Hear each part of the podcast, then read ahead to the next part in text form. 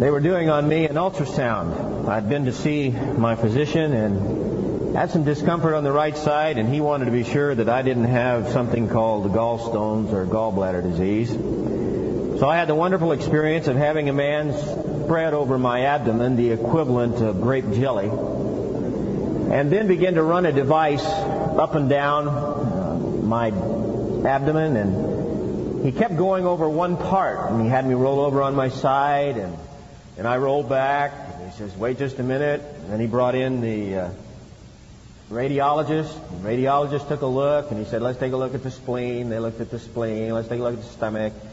And if any of you have ever seen an ultrasound, it looks like Star Wars. It's hard to tell what's going on. And I was trying to figure out what they were finding that I didn't know about. And uh, when they got all through with what they did and called my doctor, he called me and said, You've got a 10 centimeter mass on your liver. Now, the week before, some of you who are affiliated with Grace know that we buried a young missionary named Keith Lusk, who at the age of 35 had died of cancer. He left behind his wife, a little girl who was four years old, to whom he left an incredible videotape about life. And I began to say, Lord, is it over? There had been going on in my life up until that time as I approached for me the age of 40, a sobering time in my life, and I was noticing changes in the way I was thinking and doing and acting and reacting to things. And now, I thought that in watching Keith Lusk, I had seen a preview of my end. Further tests were ordered, but before I went down to Scripps Hospital in San Diego, La Jolla, I sat down with Sharon and our three kids and we told them all that could be bad and all that could be good. That's a sobering time. When you look a 16 year old, a 12 year old, and a 10 year old in the face and say, We want you to know from the beginning exactly what could be going on. I could die in five or six months. I went down to La Jolla and laid under more machines, CAT scan and an MRI. The CAT scan was a thriller. The MRI was an experience. In an MRI, for some of you who may know, they put you in a little trench and shove you in a tunnel. And the top of the machine, I measured it, is four inches from your nose. They place above you a mirror that's four inches by 14 inches. As you look at yourself, it's the hope that you will avoid claustrophobia, but as you lay there, you look like you're in a coffin. So I chose simply to close my eyes and let this thing do what it did. I'm more than happy to report to you that there is nothing on my liver. If there was something at Henry Mayo, it wasn't there uh, 10 days later at Scripps Hospital in La Jolla. But as I've been sobered up and have had time now in three months to reflect about some of the things that could have been wrong, a number of things have happened to me. Number one, I have ceased being diplomatic, if I ever was, and I've become much more direct. When you think you're going to die, life gets real simple in a hurry. Number two, I found myself before these last three months, but certainly in these last three months, going back and not letting the Bible become to me a sophisticated, uh, intricate web of principles that many people build into a morality and an ethic and then sit on the sidelines and say how nice it is, but they do not practice the structure of decision making that they've created from the Bible. They simply observe it and study it and have it filed somewhere. But when push comes to shove, when they have to make those decisions that sometimes are made only within themselves with no one else but the Lord around, it's my observation that the system got too complicated. So I began to say, Lord, I've got to simplify my life. I've got to reduce myself to those things that I believe are absolutely fundamental. And Father, from now on, when it comes to dealing with people, I'm going to be gentle and kind, but I'm going to be direct. Diplomacy leads to the problem that I want to address if you'll open your Bibles to Exodus chapter 20. For some of you who have been at our fellowship, you know that this is a series that I preached a few months ago. And when you mentioned that you're going to teach on the Ten Commandments, that is not exactly a high draw thriller. Because most people, when they think of the Ten Commandments, have unfortunately not looked closely at the Scriptures They believe that the Ten Commandments belongs to the uh, ten things that fundamentalists suggest for the killing of fun. They believe that the Ten Commandments retard in some way one's vitality and enjoyment and sensitivity to life and deep in their Scofield Bibles dispensationally. Dr. C.I. Scofield almost unwittingly in his notes surrounding the Ten Commandments in Exodus 20 and Deuteronomy 5, also his notes in the book of Galatians, seems through dispensationalism to say we don't worry about the Ten Commandments anymore. I hope I'm not misrepresenting him too badly. But I submit to you, if you're a student of the Scriptures, you know that nine of the Ten Commandments are repeated verbatim in the New Testament. When someone comes to the Ten Commandments, besides thinking that they're in the past, they also think that many times that they're not applicable today that they don't work. One of the struggles we have with that is we've never gone far enough in our study of the commandments to find out why did God give them? Did he have nothing better to do that day with Moses on Sinai? Or is there behind each of the commandments, and in fact the two tables of the law, a rationale that because of their restrictiveness we've stayed away from? This morning I want to talk to you, as Paul said, about lying. You see, now we're talking fundamental. It's fundamental. It occurs second to last in the Ten Commandments, and I would be interested if we went around the room to find out how many of you received in Sunday school a pencil that had the Ten Commandments on it or a ribbon. And you memorize them, and, and you get the first five or six really good, but when you get toward the end, it kind of fades.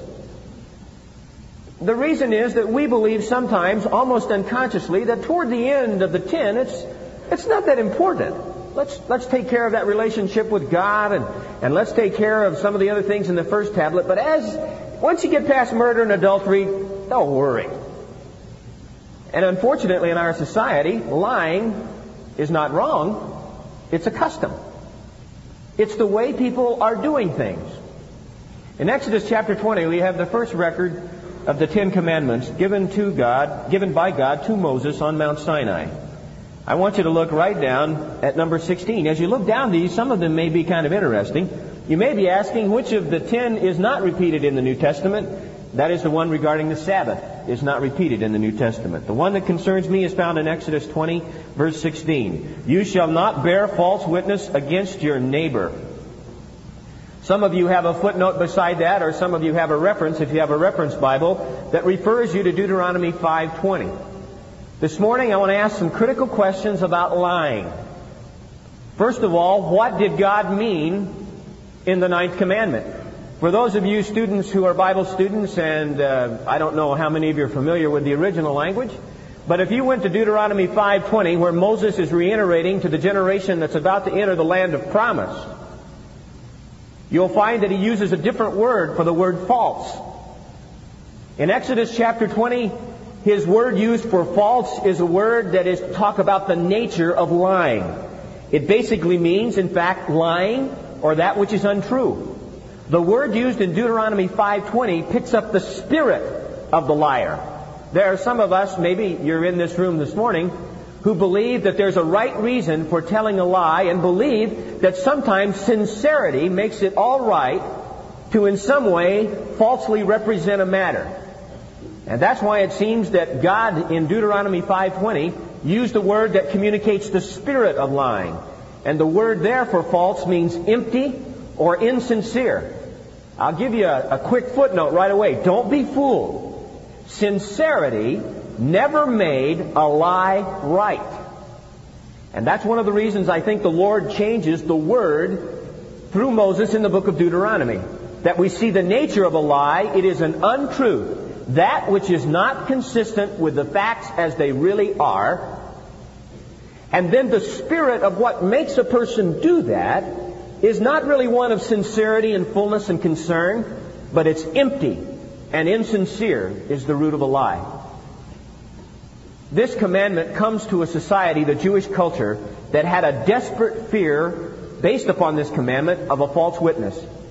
William Barclay, in his book on the Ten Commandments, an intriguing text, indicates that when the Jews took and had a case in the days of the Old Testament and the New, and a man was found guilty and he was led out to the place of execution, So afraid were they that a false witness, a malicious witness, had come and borne false testimony that they left a guard at the court, a courier. And should anyone show up at the court after the convicted was on his way out to execution, the courier was sent immediately, the convicted was brought back, the trial was reopened, and they considered again. As the convicted went to the place of execution, he had a person who went before him. And that person spoke the name of the person and their crime and invited anyone who had any information pertinent to the case to please let them know. Should a person come to the fore, the procession would be stopped and they would return to court so that no false witness would ever be borne. The Jews built a number of uh, safeguards into their system. Number one, according to the Word of God in Leviticus 19:12, they're warned against making false oaths to swear over something that is not true. In Deuteronomy 17:6 and 7, as some of you know, based upon the confrontation passage that the Lord Jesus gives us in Matthew 18:15 through 17, no matter was considered to be true unless it had two or three witnesses. In their system, that was the only way something could be established as truth if two or three agreed in fact that such was the case. That was their safeguard. In essence, they had a minimum maximum. It had to be that way or it wasn't the truth. And also, we'll show you in just a minute, that were a person to bear false witness and it be discovered that their testimony was false, according to the law, Deuteronomy 19, 16 through 24, the person who bore false witness then took the punishment of the person they testified against. Now, what does it mean? It means that lying is repulsive to God. Proverbs 6:19. God hates a false witness who breathes out lies. Proverbs 19:5 and 9. False witnesses will be punished and will perish. Turn to Matthew 15:19 and you'll see where false witness really comes from. Lying is not the problem. Unfortunately, it's the symptom. Forbidden by the Lord from the commandments forbidden by the Lord Jesus in his life, reiterated by him. You'll see at the end this morning, the Apostle Paul picks it up in the book of Colossians. But in Matthew chapter 15, verse 19, the Lord Jesus made it abundantly clear that lying is a symptom. It's a heart problem. Matthew 15, 19. For out of the heart come evil thoughts, murders, adulteries, fornication, thefts, and there it is. False witness, and slanders. People do not be fooled today.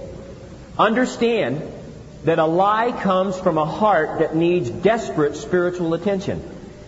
That if lying is something that you struggle with, and if you're honest, most of us do, then you have to begin to understand that it is a problem that is rooted much deeper than some etched words on some stone brought down from Sinai by Moses.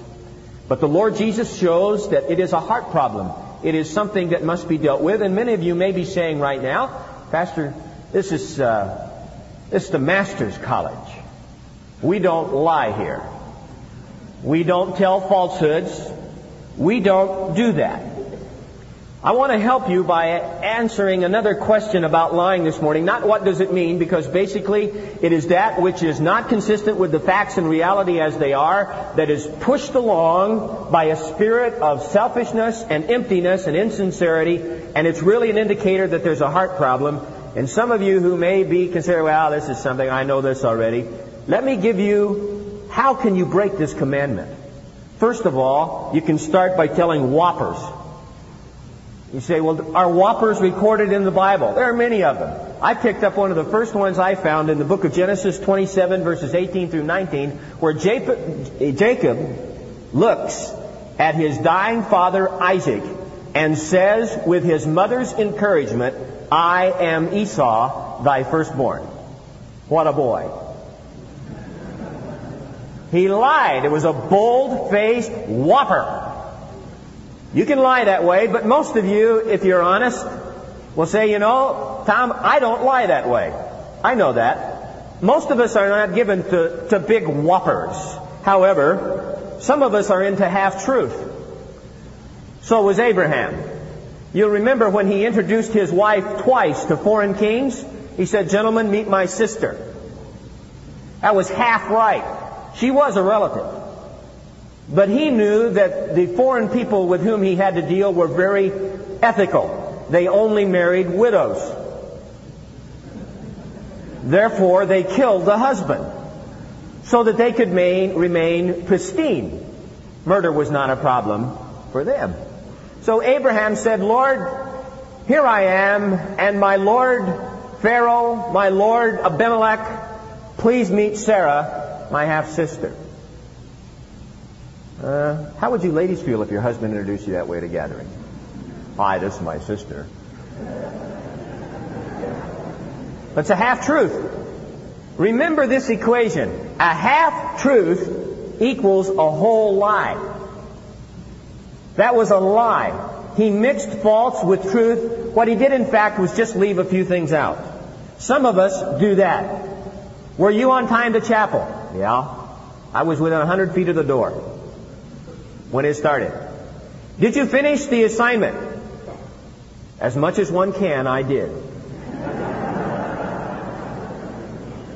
We're good at it, aren't we? Children learn it fast. What did you do? I'm not sure. Some of you, when God by His grace brings someone into your life and you get married and you start raising kids, you're going to learn that they lie by nature. That's automatic. There's another way to lie. There's an acted lie. Do you remember the story of the Gibeonites in Joshua chapter 9? They showed up with holes in their shoes and stale bread and uh, their donkeys were all worn out, and their water, their wineskins were all worn out. And they, oh, here we are. This was after the Battle of Ai. Joshua is defeated at defeated the Jerichoites. He's taken two battles to take the Aites, and now he comes. And these guys walk in and say, "Oh, we've traveled a long way. We've come from afar." They knew that God said that the children of Israel would not make any covenant with the people in the land. And they said, "Look at our sandals. Our foreskins have holes." Look at our bread, moldy, old, crusty. We're worn, we have come a long distance. They were less than 10 kilometers southwest of Ai. What did they rely on? They lied by relying on appearances to convince. You do that. Some of you, when you're dating, do that a lot. It's an amazing process to me as I do premarital counseling how many couples have lied together by appearances. Then after they get married, it's a stunning moment in life. She who used to come down looked like she was ready for the front of a model magazine. Shows up smelling like a rose and looking like a queen. After they're married, she wakes up and it looks like the witch of the Hespers has crawled out of a cave. And the guys, they're always so nice and all the clothes just perfect. And they show up and they want them to think, hey, here he is. And they show up. But when they get married, the guy gets up in the morning. He smells like a pig. He looks horrible. He doesn't take a shower anymore. What happens? Well, you say, that's not really lying. Yes, it is. Some of you spiritually rely on appearances to carry you. Underneath, you know what's really going on in your heart, but you follow the form in the hopes that the appearance will deceive the observer. It doesn't work, but we lie that way. Write it down, Leviticus 5:1. We lie by keeping quiet. You know that? According to the law in Deuteronomy and Leviticus 5, if you or I are listening or involved in some exchange of information, and we know that a lie is being perpetrated, and we simply keep quiet about it, maybe we don't want to rock the boat, maybe we don't want to bother someone, maybe whatever reason, we decide just to sit tight, you've lied. You have lied. You have participated in the perpetration of a falsehood. Let me give you some others. Perjury is a lie, no problem. Slander includes lie. Detraction includes lie. Gossip includes lie. Boasting includes lie. And let me give you a definition of flattery that often includes lying. This is another thing that usually goes on between men and women. They flatter each other. Flattery is what one will say to your face that they won't say behind your back. That's flattery. What someone will say to your face, but they won't say it anywhere else. Exaggeration. Being a hunter and a fisherman, great temptation. After two or three years and the story gets told, the deer gets bigger, the shot distance gets further away, you look like Daniel Boone, and away we go. And it's almost fishing when you start with a trout this way, before it's over, it's a whale. And yet in our society we say, well, he's just a good storyteller. That's a lie. And it's wrong. There are pragmatic lies. Let me give you some of those. Telling that which will make another happy even though it's not true. As a pastor, the temptation sometimes when you're sitting down with people who are dying and they ask you, how am I doing? It's very difficult sometimes to tell them you're not doing well. You're going to be with the Lord. It's so easy to say, don't worry.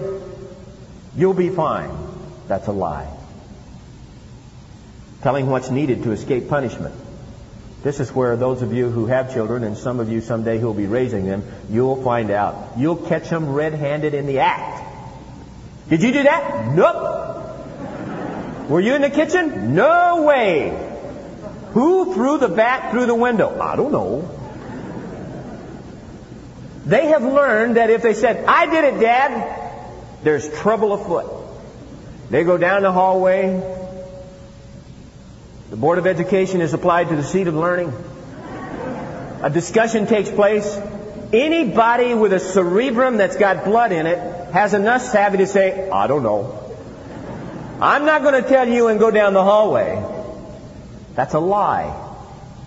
Changing what you believe to be true, depending on who's listening or where you're talking, is a lie.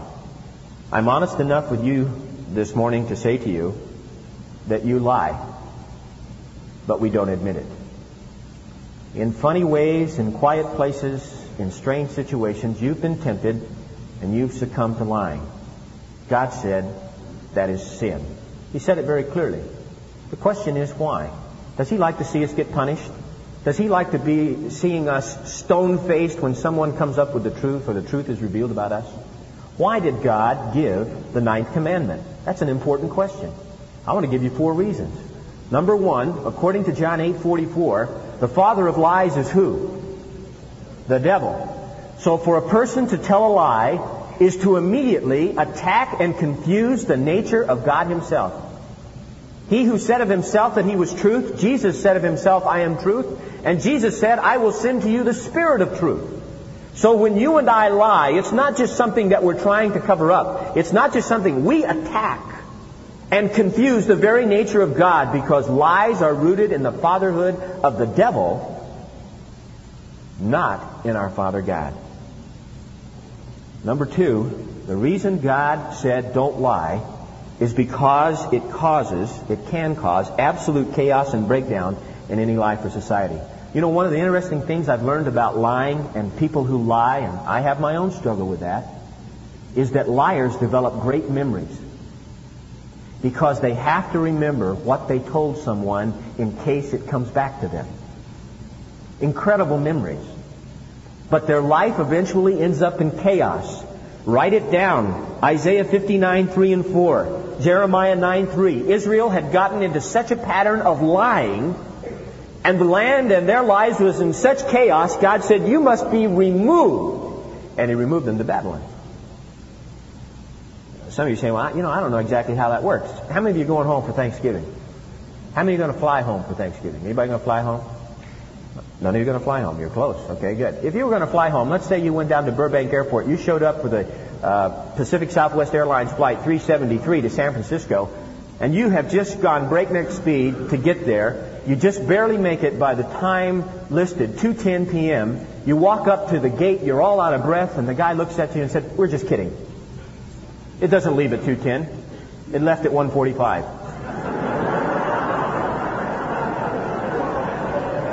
And you say, what kind of an airline is this? And they say, we lied. How would you like to sit down with a doctor who was a liar? Who lied? Can you imagine the chaos and the anxiety? Doc, how am I doing? You're doing fine, buddy. Go out and run 10 miles. Mile three, you drop dead. Can you imagine the chaos? Do you know the chaos that will invade your life? Why did God say, don't lie? He doesn't want your life and mine filled with chaos. To be turned even more loose in our society than it is today, it would be absolutely chaos. You go through a stop sign. A policeman pulls you over. And you say to him, What happened? I thought stop was go. No, he said, We're kidding. On the other side, we have something else. You're in trouble. Can you imagine the chaos? What if when you put on your left indicator, you were lying and you meant right? Huh? God just didn't sit up there and say, well, today I'm going to send down 10 rules that'll really restrict life. Number one, I don't want my nature confused.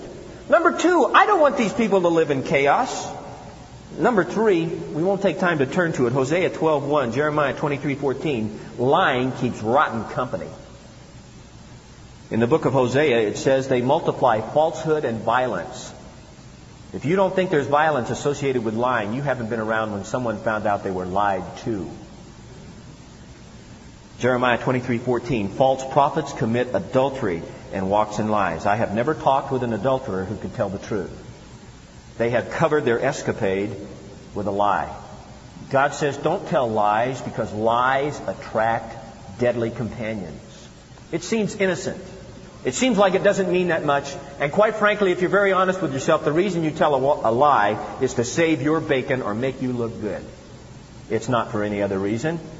And every time you do it, and you don't acknowledge it as wrong when it occurs in your life, I submit to you, deadly companions will follow. Finally, some of you in this room have been lied to. And you will understand Proverbs 16:28. A liar spreads strife and separates the closest of friends. Proverbs 25:18. The liar hurts, listen to this, as does the club, the sword, and the arrow. How many of you think about it for a minute have been lied to and you'd a lot you would have preferred that the person hit you. It hurt. Some of you have someone that you like very much. You may even think you love them. And you find out for some reason that they've lied to you. God does not delight in seeing his creatures hurt, seeing his creatures struck in the spirit by an arrow or a spear or a club. God does not delight in watching us hurt. Therefore, he says, don't lie. Don't bear false witness against your neighbor. You say, what if I have a problem with lying? What should I do? Number one, you should understand, based upon Colossians 3, 9, and 10, that lying belongs to what you used to be, not what you are. Paul says we have put these things off, and among them he lists falsehood. If you really want to sober up your experience about what life is really all about and how lying occupies an incredibly important place, read Revelation 21, 25 to 27 and find out who will not be in heaven. Read Revelation 22, 14 through 15 and find out who is outside and not near the tree of life. If lying is a habit with you, it's a habit you need to break. If it's a habit, you need to ask yourself a serious question because it's a heart problem. Do I really know Jesus Christ as my Savior? To continue in a cycle of lying without acknowledging it, confessing it, and repenting it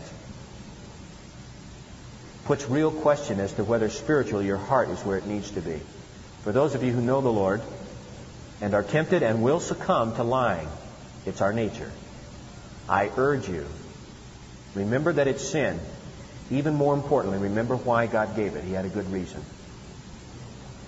Perhaps the little boy's question to his Sunday school teacher applies best this morning to all the commandments, but especially to number nine. He asked his teacher, Why did God write the Ten Commandments on stone?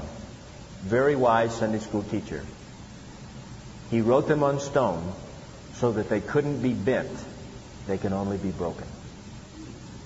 Let's pray together.